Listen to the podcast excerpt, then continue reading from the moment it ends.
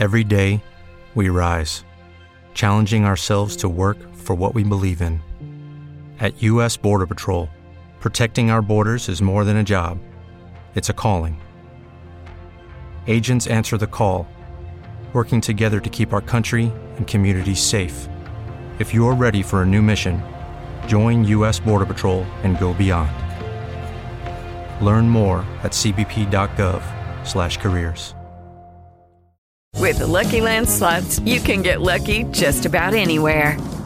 This is your captain speaking. Uh, we've got clear runway and the weather's fine, but we're just going to circle up here a while and uh, get lucky. No, no, nothing like that. It's just these cash prizes add up quick. So I suggest you sit back, keep your tray table upright, and start getting lucky.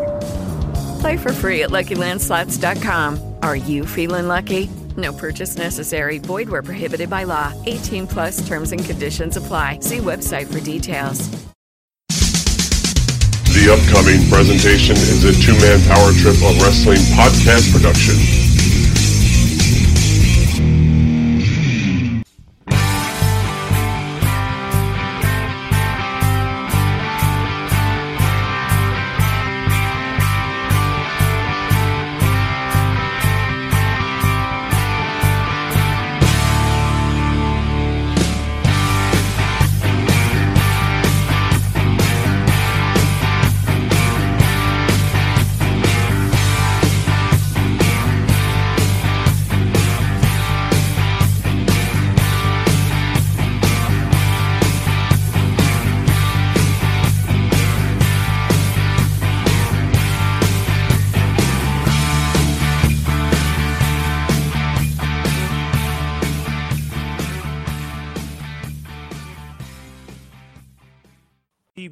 Business of the business podcast. I am your co-host, JP John Poz from the two-man power trip of wrestling. Of course, joining me is my co-host, the wizard himself, Mr. Lavie Margolin. Lavie, how you doing today, sir?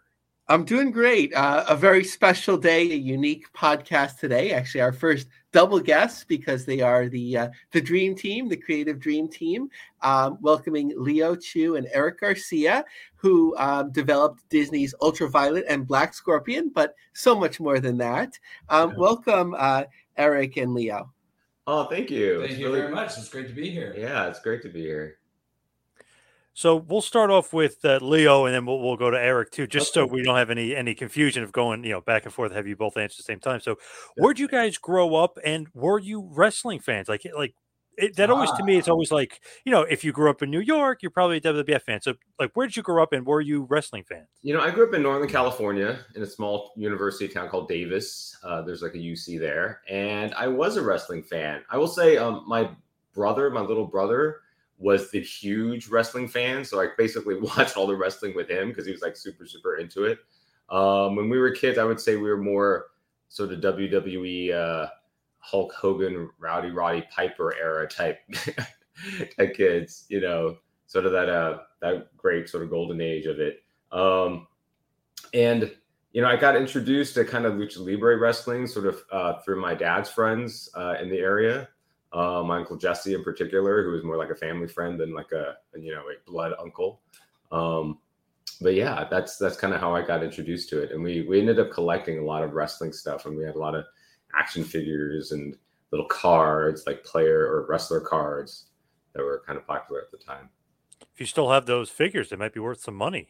You know what? Um, they're at my mom's house. I sure hope she still has them. I have to find them. She uh I was just there for Mother's Day. Things are actually immaculately preserved up there. I think that there are. There's good Star Wars stuff. There's yeah. great stuff. Well, we didn't have a, we did not have a lot of money growing up, so whenever we got something, we were very very precious with it, and we kept all the original packaging. And if we after we played with stuff, we put things back.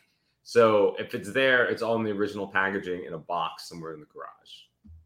How about you, Erik? Where did you kind of grow up, and where were you? Like, were you a, a big wrestling fan? I'm a proud son of Pittsburgh, Pennsylvania. Um, however, you know, I mean, wrestling was not that I was aware of it, but it wasn't really a big thing, believe it or not, in Pittsburgh. You know, Pittsburgh, or at least you know, in my like group. Um, you know, I mean, definitely when I went to college in the center of the state, you know, I mean, the the eastern side of the state in Jersey and all that kind of stuff had a lot more fans, you know, from my perspective. But uh, yeah, it wasn't something that I was just aware of it, but it's not something that we we watched a lot of.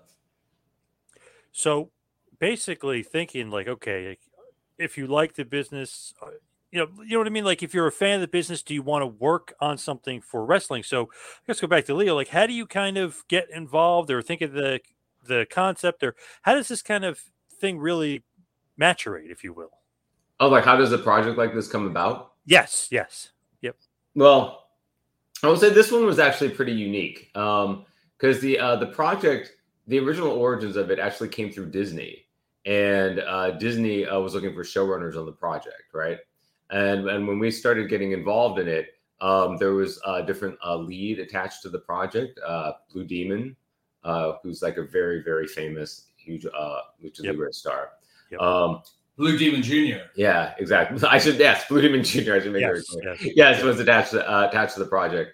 Um, and then as we got involved in it, you know, some things happened. He had to leave the project. Uh, Disney wanted a lot of changes. Uh, we redeveloped the whole thing, um, and then ended up kind of finding this real blend, sort of between lucha libre and superhero, and just finding what the parallels of that is, and just sort of culturally and um, sort of uh, what's the word on language wise. So like as a story language and also as a visual language, how there were a lot of overlaps, um, and of kind of building it out that way. Um, but we knew at the core of it because it was a Disney project.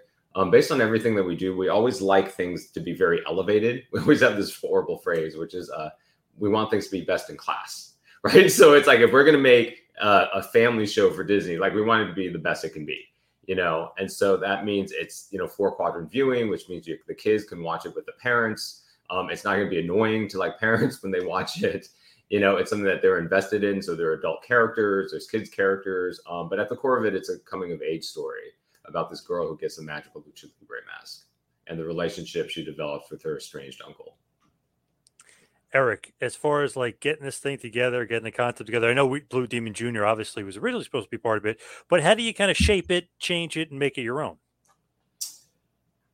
Well, that's a uh, that's a big question. I mean, you know, I think you always have to dig it, like what Leo was saying about how we approach our work in the best in class kind of thing. You know, and that's just that's really just in our approach. You know what I mean? We want our work to matter, and we want to you know use our skills in the best possible way. And so, you know, lucha libre because it has such a um, cultural, you know, fan base, you know, love affair, and there's uh, you know there's a, a lot of historical roots to it. And so we wanted to kind of like, and I'm a big, um, uh, you know, not not fan, I guess fan, but it's like you know, I like to study, you know, Mexican history. I like to study ancient history. I like to study like those Aztecs and the Olmecs and Toltecs and stuff like that. And so it's like I like to see where these threads of culture come through you know what I mean? And where they kind of manifest in kind of the modern sense.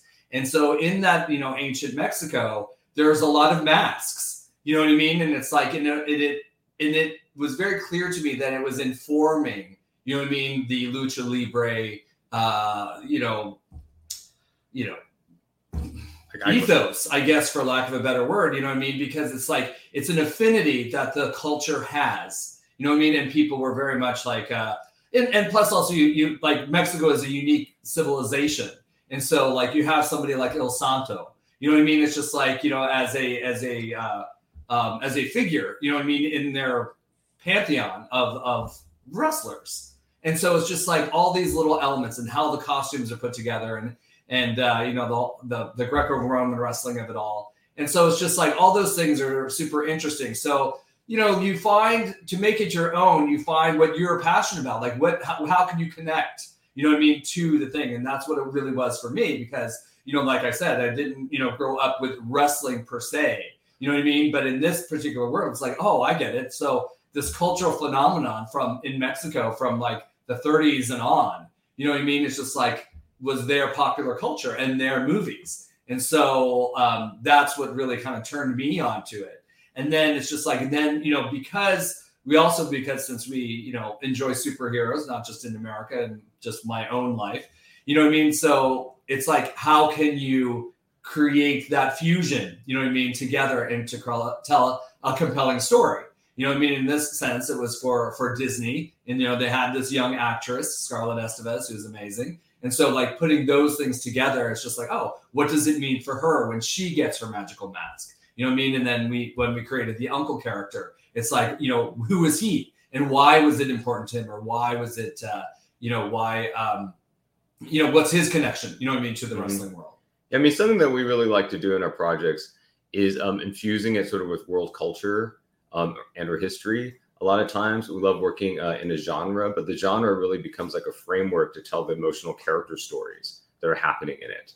Um, you know, uh, we like stories that have a lot of heart, uh, you know, that deliver some sort of emotional punch uh, and also comedy and humor. We approach things with a lot of comedy and humor.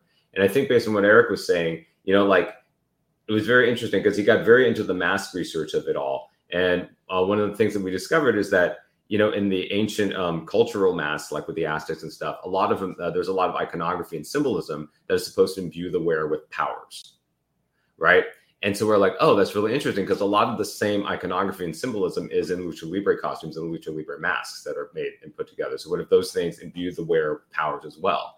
And so suddenly you start sort of bridging the world between or blending the world sort of between like lucha libre and superhero together you know as you put on these different types of masks you know there's a mythology behind it. You know in our show there's a 12 masks. Um you know some of them are technicos some of them are rudos uh, so they're superpowered heroes superpowered villains essentially and they're it's a, like a lucha libre mask that is happening on a cosmic proportion playing across the globe and it happens to intersect in los angeles Lucky Land Casino asking people what's the weirdest place you've gotten lucky? Lucky? In line at the deli, I guess? Aha, in my dentist's office. More than once, actually. Do I have to say? Yes, you do. In the car before my kids' PTA meeting. Really? Yes. Excuse me, what's the weirdest place you've gotten lucky? I never win and tell. Well, there you have it. You can get lucky anywhere playing at LuckyLandSlots.com. Play for free right now. Are you feeling lucky? No purchase necessary. Void where prohibited by law. 18 plus. Terms and conditions apply. See website for details. With the Lucky Land slots, you can get lucky just about anywhere. This is your captain speaking. Uh, we've got clear runway and the weather's fine, but we're just going to circle up here a while and uh, get lucky. No, no, nothing like that. It's just these cash prizes add up quick. So I suggest you sit back, keep your tray table upright, and start getting lucky. Play for free at LuckyLandSlots.com. Are you feeling lucky? No purchase necessary. Void where prohibited by law. 18 plus terms and conditions apply. See website for details. Hello, it is Ryan, and I was on a flight the other day playing one of my favorite social spin slot games on chumbacasino.com. I looked over the person sitting next to me, and you know what they were doing? They were also playing Chumba Casino. Coincidence? I think not. Everybody's loving having fun with it. Chumba Casino is home to hundreds of casino style games that you can play for free anytime, anywhere even at 30,000 feet. So sign up now at ChumbaCasino.com to claim your free welcome bonus. That's ChumbaCasino.com and live the Chumba life. No purchase necessary. VGW. Void prohibited by law. See terms and conditions. 18 plus. So cool. When I went down to Mexico a bunch of years ago, you know, you walk around everywhere you go, they're selling masks. You know what I mean? Like the wrestling mask. So I don't know if you guys are familiar, but La Parca is a, was a famous, Yep. uh, was a famous Lucha Libre star. So I got his mask. My wife's like, "Oh, "What are you nuts? What are you crazy?" But I was like, "This is awesome!" Like you know, you go to a foreign country and Yeah. you get you know uprooted all this wrestling stuff. To me, it was awesome. It was so cool. I was like, "Man, it, Mil Máscaras' mask is just so cool that their masks are everywhere there." I mean, you want to go to the bar? There's a mask. I mean, just crazy. Yeah i mean it's interesting Well, it's Some- a part of their culture, you know what I mean? Much more so, you know what I mean, from ancient times. You know what I mean? It's just like a, you know, just it just is. Yeah, and it's interesting too because I think cultures that have, you know, history roo- rooted in masks really embrace lucha libre wrestling. Like Japan, for instance, it's very very popular in Japan, and Japan also has a really strong mask culture. You know, like with kabuki theater and all that sort of stuff, and you know, just with ancient ancient peoples there.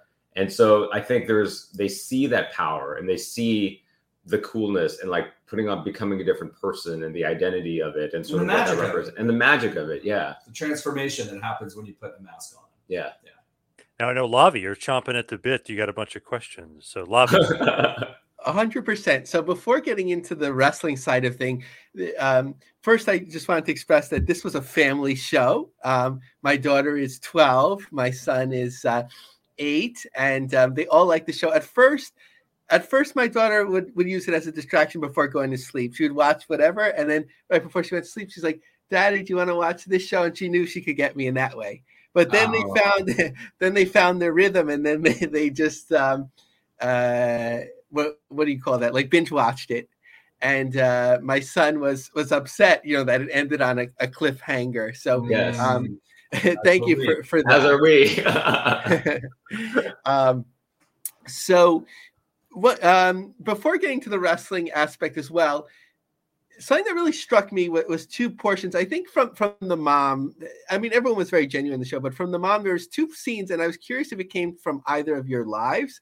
Mm. One was talking about um, that. Um, they wanted to have a sleepover and they said, you know, we don't do that. You know, we don't have sleepovers that aren't at our grandparents. And the second was the disappointment in the son wanting a career that was non-traditional. So was that sort of from your research? It felt more real like that, like something that you might have experienced yourselves.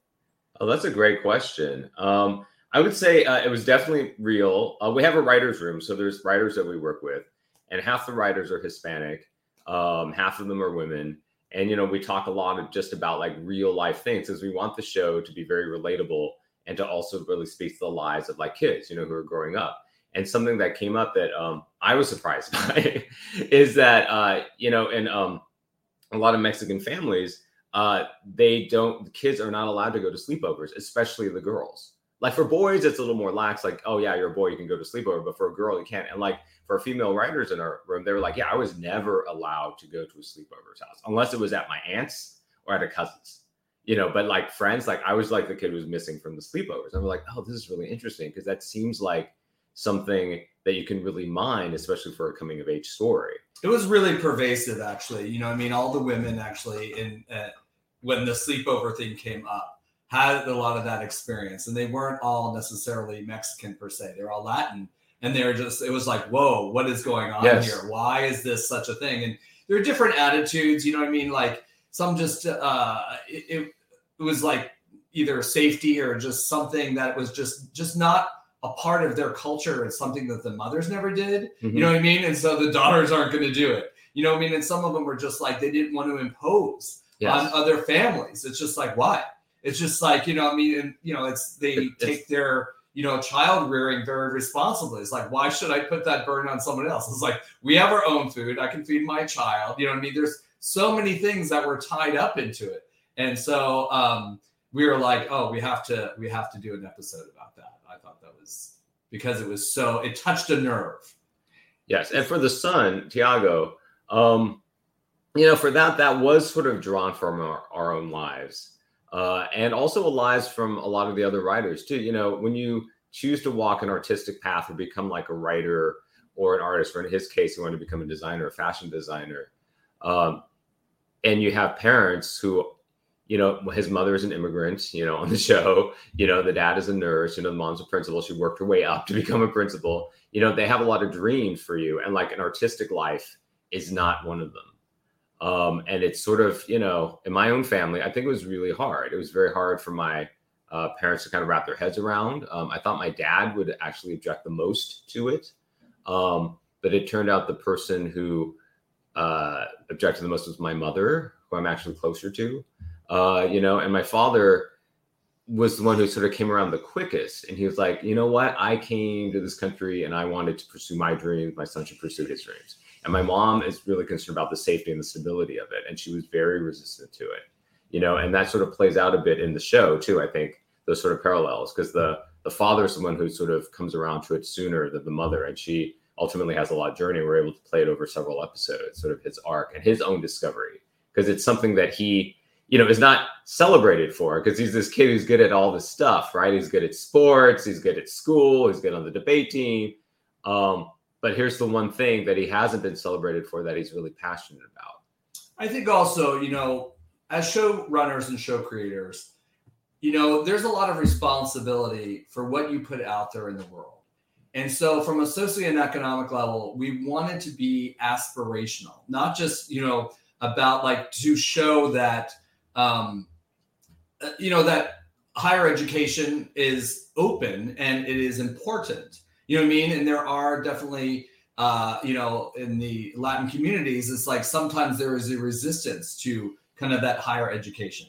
And then also about, I mean, but fundamentally, it was really about dreams. You know what I mean? And so it's like, this is a Disney show. We want people to, you know, I mean, aspire and achieve their dreams and kind of be, I mean, just even allowing yourself to think it, even mm-hmm. for a moment, you know what I mean, is is a liberating thing. And I think it's important, you know I mean, regardless of what we end up doing with our lives, you know I mean, of like what choices we make. You mean for out of practicality or whatever, but it's just important to be to have that open if people aspire to that. Yeah, and to have parents who wanted their kids to go to college and not feel bad about Yeah. having a Yeah. dream. You know what Yeah. I mean? It's just like, yeah. So that's that's an important consideration that that that you know we thought about as we put something out in the world. Yeah, no, Yeah. I love it. And what's interesting that I found is that the first person to celebrate it is often the person that's like most resistant. So I'm sure when the press release came out about Disney and you know whatever your first projects were, that that those people are very happy for you. So to sound cool, I'm going to name drop. Um, we had on here a few weeks ago Dorian Roldan, who runs Lucha Libre AAA. Cool. Um, so uh, in in asking him about the series, certainly he was familiar with it and a little bit of its life cycle. But he said that even though they have a, a Marvel series where the characters dress up like Marvel characters, and there was something dropped in Latin America, a short series that the two worlds never met because they were separate divisions. Was there a point where it was considered like outreach to AAA, EMLL, or maybe even Rey Mysterio Jr. through WWE to like get more involvement, or post um, Blue Demon Jr. was sort of like let's just do this in house on our own. You know, that's a really good question. I feel like that might be a bit above our pay grade because it happens at the corporate level. You know what I mean? Um, like from our from our point of view, like we would love to get more involvement. You know, with uh, Lucha Libre AAA and Rey Mysterio Jr. I mean, that'd be amazing. You know, or to have him on the show or whatever. Um, it's interesting because I think with uh, first season shows, typically it's hard to get guests like huge guest stars on your show, right? They want to know what it is first before you can start booking them.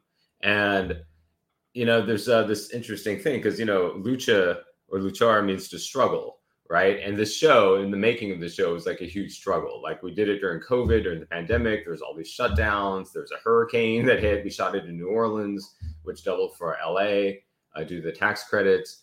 Um, and so those sort of things, you know, with uh, were ideas that we definitely talked about with the marketing and promotional team um, at Disney. Uh, but I don't know that they were pursued very far. It's also something that Disney is not necessarily, I think, you know, as familiar with. You know, what I mean, it's not their, um, it's not really their domain in in a, in a lot of ways. Yeah, they. It's not like they're. Disney's really good at partnering within itself. Like Disney is the big, you know, 800 pound gorilla, right? And I don't know that they necessarily seek partnerships outside of things that they own.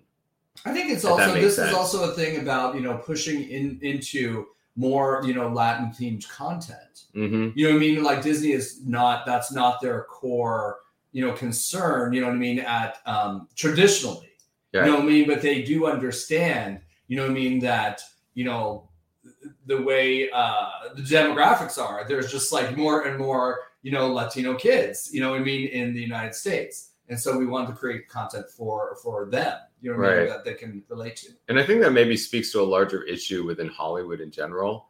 Um, and if this is wildly off topic, I'm happy to dial it back. But you know, I think uh, you know there's been several uh, sort of Latino shows that have uh, have come out. Uh, most of them end up being one season shows or very you know short. It's like two short seasons or something like that. Um, and I think there is an appetite in Hollywood without actually understanding how to reach out to the audience necessarily or supporting the shows completely with marketing or a big marketing push. You know, um, in addition to Ultraviolet Black Scorpion, I mean Gordita Chronicles, Gentefied, you know, um, what was a spinoff of On My Block called like Fremont or Free something, you know, the jar was on. Um, you know, and they uh they're all like one season shows. And I think that just keeps on happening, you know, within the Hollywood system. Um, and these shows don't find an audience unless you push it and market it.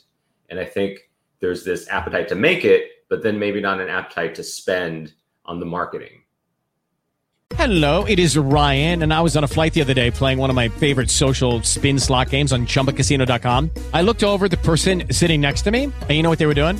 They were also playing Chumba Casino. Coincidence? I think not. Everybody's loving having fun with it. Chumba Casino is home to hundreds of casino style games that you can play for free anytime, anywhere, even at 30,000 feet. So sign up now at chumbacasino.com to claim your free welcome bonus. That's chumbacasino.com and live the Chumba life. No purchase necessary. VGW Group. Void were prohibited by law. See terms and conditions. 18 plus.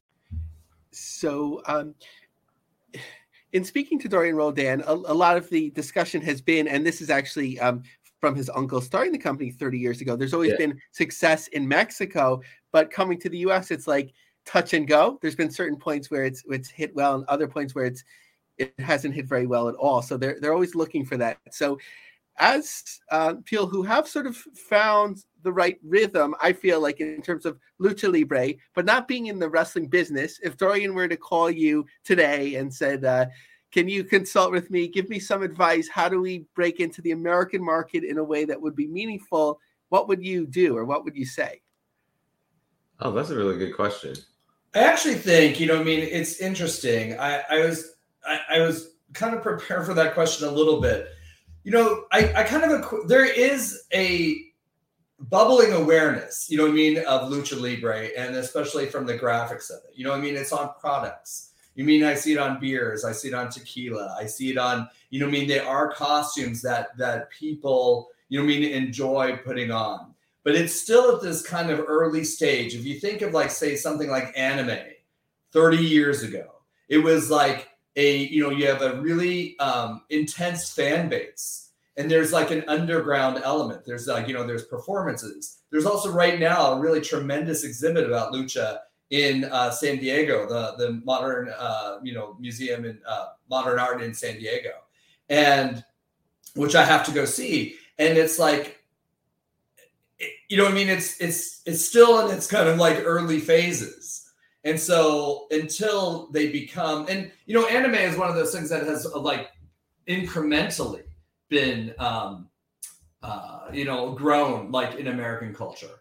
And so for lucha to do that, you know, it is one you have to keep at it, and two, it is like you know you're looking for what is that explosive thing, what is that explosive thing that really connects, and um, and I guess that's the equation. It's just like you know what can we do, you know, that to make that specifically. I think you know obviously the wrestling angle, not angle, but it's like you know in WWE, it's just like that has a built-in audience. And so it's like as that grows, and then it's supported in other areas in, in, in culture. There's also animated shows. I mean, then have like you know, more lucha libre kind of um, concepts. I mean, I've seen numerous development. I haven't seen the shows. Yeah, I mean, I think Rey Mysterio Jr. has done a lot for lucha libre and just the awareness of it. But to Erik's point, you know, I feel like in order to grow something like this, you almost have to do kind of what we did with um with sort of a family show. Like you need a family audience, you need kids to be buying into it young and to kind of help grow it and become fans of it. Like a lot of the audience that has seen Ultraviolet Black Scorpion, interestingly, aren't even that familiar with Lucha Libre. Like this is the first they're learning about it. Like uh just as a personal anecdote, like my nieces and nephew love the show, uh, but they didn't know anything about it. right. And then as a result of it, they and their friends are learning more about Lucha Libre. That's why we had in the pilot that we were teaching technicos and rudos. You know what I mean? It's just like we're trying to inculcate, you know what I mean, like our audience to what it is. You know what I mean? And obviously the superhero angle, you know what I mean, is is a uh, something that they could connect with. Yes. So it gives you like a good entry point. It's weird. It's almost like anime is a very good example of it because it was considered very, very niche. Uh very 30 uh, years ago. 30 years ago. It was something that people were like trying to get bootlegs of. Like it was very hard to see, and now it's like the fastest growing on any street. Uh, plat, uh, I'm sorry, fastest streaming growing platform. Yeah, they have linear on any streaming platform. So that's like a huge thing. I feel like it's a little bit like this doesn't sound crazy, like ninjas in the '80s, right? Like ninja, like people were kind of wear martial arts. Martial arts was cool in the '70s, maybe early '80s, and then there's like those movies that came, with the Three Ninjas movies. I don't know if you remember those, you know. Um, and kids love them and as a result, the ninja stuff really took off. And there's like these adult ninja movies and all this because the kids got older. Like they wanted to watch more sophisticated ninja stuff. And so it kind of grows and suddenly it's like people dress up as ninjas. It's like it's just everywhere. And I like, think I think in some ways also it's like you have to follow the audience. So now Yeah. you know the audience is like whatever young. Your kids are 12 and 8 and stuff Yeah. like that. So if we can get another show, if there can be another show, you know I mean, either and you know at that same age or you know when they're like 15, 16.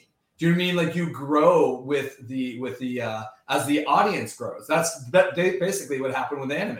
It's just like, Yep. you know, we're all kids, you know what I mean? It's 17, 18. It's like doing those first, you know, videos and uh, you know, like the bootleg videos, and then you know, 30 years later, it's like you have 30 years of track record, you know what I mean, that people, you know, can follow.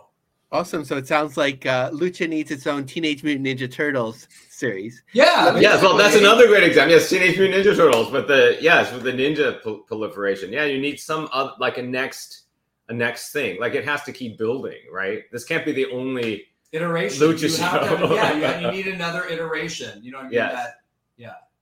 We're all for it. Let me turn over to John.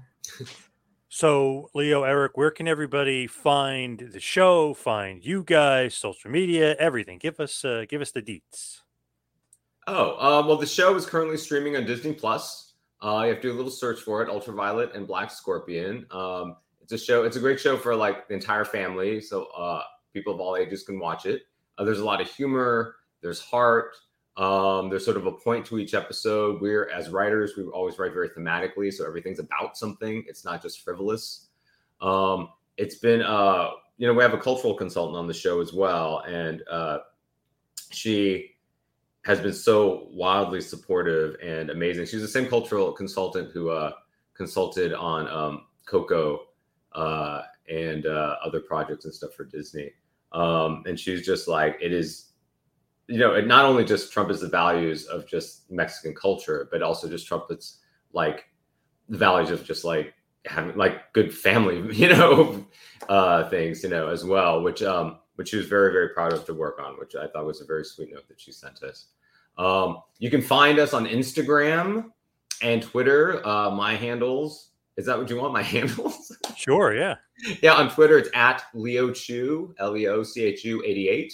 And on Instagram it's at Leo underscore Chu 88. Um, and I put the underscore in there because somebody else took my Twitter handle for the Instagram. And I'm at, at Planet Erik on Twitter as well as Instagram. And uh, yeah. Yeah.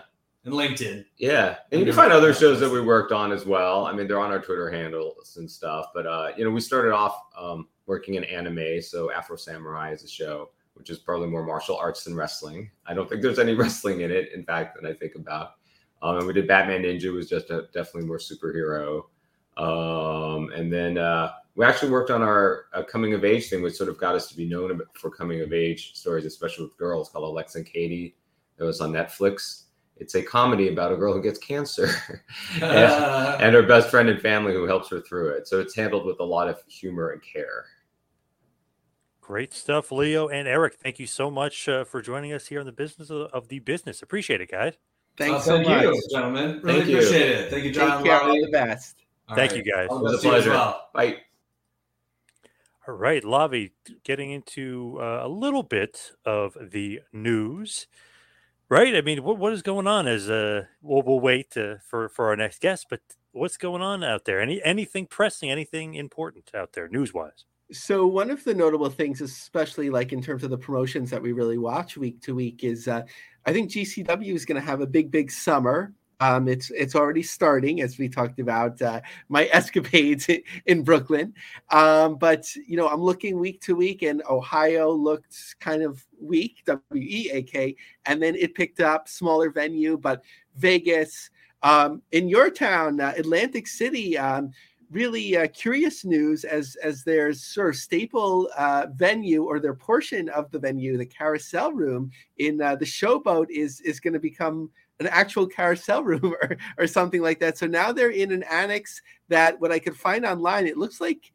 I, I don't want to misrepresent it. It almost looks like a parking garage. It's like a big space that would be fine for like um, like a comic convention or uh, something like that. But it looked like there was a lot of pillars there. So I'm not sure what the sight lines would be as they go um, Right. six rows deep, and then people uh, people standing there as well. So hopefully that doesn't slow their momentum. But um, from from Vegas to LA, um, you know things are really picking up there as we watch sort of like the the ebbs and flows of a promotion like that. Interesting, though. Is that a different venue for them, or just is the venue changing, or is the, the physical venue actually going under construction? Yeah, so it seems like they were told maybe I'm not sure the timeline, but that the carousel room was no longer available. Remember last summer, um, my thought was that since Nick Gage was having this like defense or retire thing, that they decided to go outside just to accommodate people, but they just needed the space for whatever reason. It was double booked. But here, um, you know, every week I see in my Google News feeds like um, the Showboat is doing like indoor uh, motor racing and water parks and whatever. So they're, they're really on the upswing. So uh, the live events, especially like the combat sports and wrestling, they're shifting that around. Um, so GCW will still be in that venue. So it'll be interesting to see like if now that they have more time, they're gonna shift the end of the summer uh, events too. Probably not. But after that, if there's like a, a space that works for them better in Atlantic City, or just this venue, um, you know, is the best fit. I know it's not just Atlantic City, but it feels like they're always doing some sort of construction down there, or something is always going on uh, in Atlantic City for whatever reason. And I, I just always feel like something's always going on down there. Yeah, I saw that um, a hotel actually paid to uh, bring in some sand. Their federal government would pay for it, but they didn't want to wait like the several months. They're like, hey, you know, it's it's the high season. Um, we're selling uh, hotel rooms, so uh, we don't want to be uh, too far from. Uh, you know, we're we're promising people like ocean views, but they need a beach to go to, so they're actually uh, importing that in. So interesting, like when you just look at just Atlantic City, like it just has so much stuff going on. But then that Bamboozle thing got canceled. So whenever something disappears, I don't know, something else kind of, kind of comes into play. To me, anyway, yeah, it always seems like that. It's like always coming and going in Atlantic City. To me, Boardwalk Hall, like sort of like always has that magical feel. I don't know if you were there, John. Remember when Frank Mir fought uh, Tank Abbott? It was like UFC 41 I was um, not there, but I, I know that fight very well. Yes. Yeah, 41 or 42. And then I used to go um, to the boxing matches, uh, especially when I was single. Uh, once I took it like Saturday night, went to the boxing, and then took the bus back to the Port Authority at like 3 a.m., which was a little crazy at the time, but I was younger and uh, having a good time. Wow, big fan. Even all the way back then. Damn, that's got to be what? Oh, oh, one ish? I mean, that's that's a while ago. Yeah, so there was that with the UFC fight. It was uh that was like that first like Zuffa fight where it was like seemed like they had something to go on, like Shamrock Ortiz, and then they had like in 41 they had um something in Miami that didn't draw very well, and then the next one was Atlantic City. Frank um, Tank Abbott fans filled up Boardwalk Hall, which is interesting. Um, but that's also when Tim Sylvia um, won the uh, world title quick from um, Ricco Rodriguez. All right, Lavie, let's hit the plugs. You follow me on Twitter and Instagram at Two Man Power Trip. Check out the website, tmptempire.com. Follow me on Twitter, Lavie Marg, L A V I E M A R G. Check out my long form articles on lioncubjobsearch.com and check out our LinkedIn group, a unique group, The Business of the Business, the pro wrestling industry. Thank you, everybody, for tuning in. We'll see you right back here next week for a little business of the business. We'll see you next week, folks.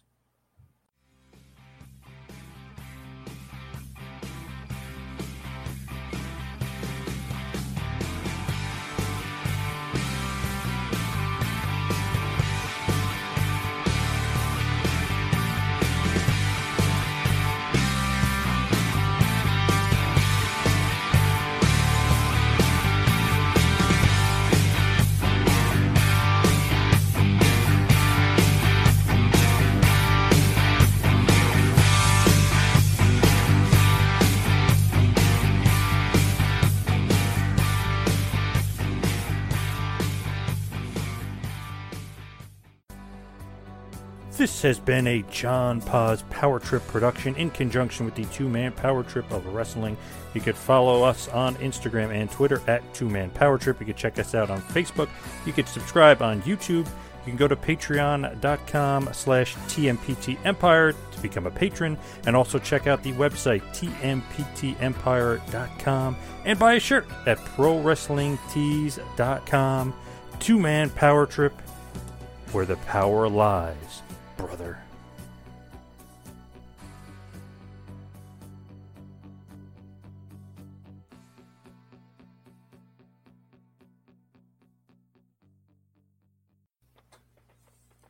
Three, two, one, happy New Year from our friends over at Manscaped.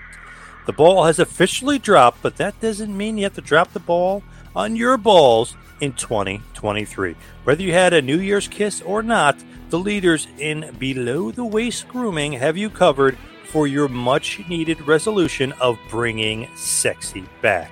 Join the 7 million men worldwide who trust Manscaped. With our exclusive offer, go to manscaped.com and use the promo code BIZ, B I Z, for 20% off and free shipping. Let us have a toast for a new year, new you, and a new you with no pews. If you really want to make 2023 the year to remember, make sure to try out Manscaped's wet goods as well.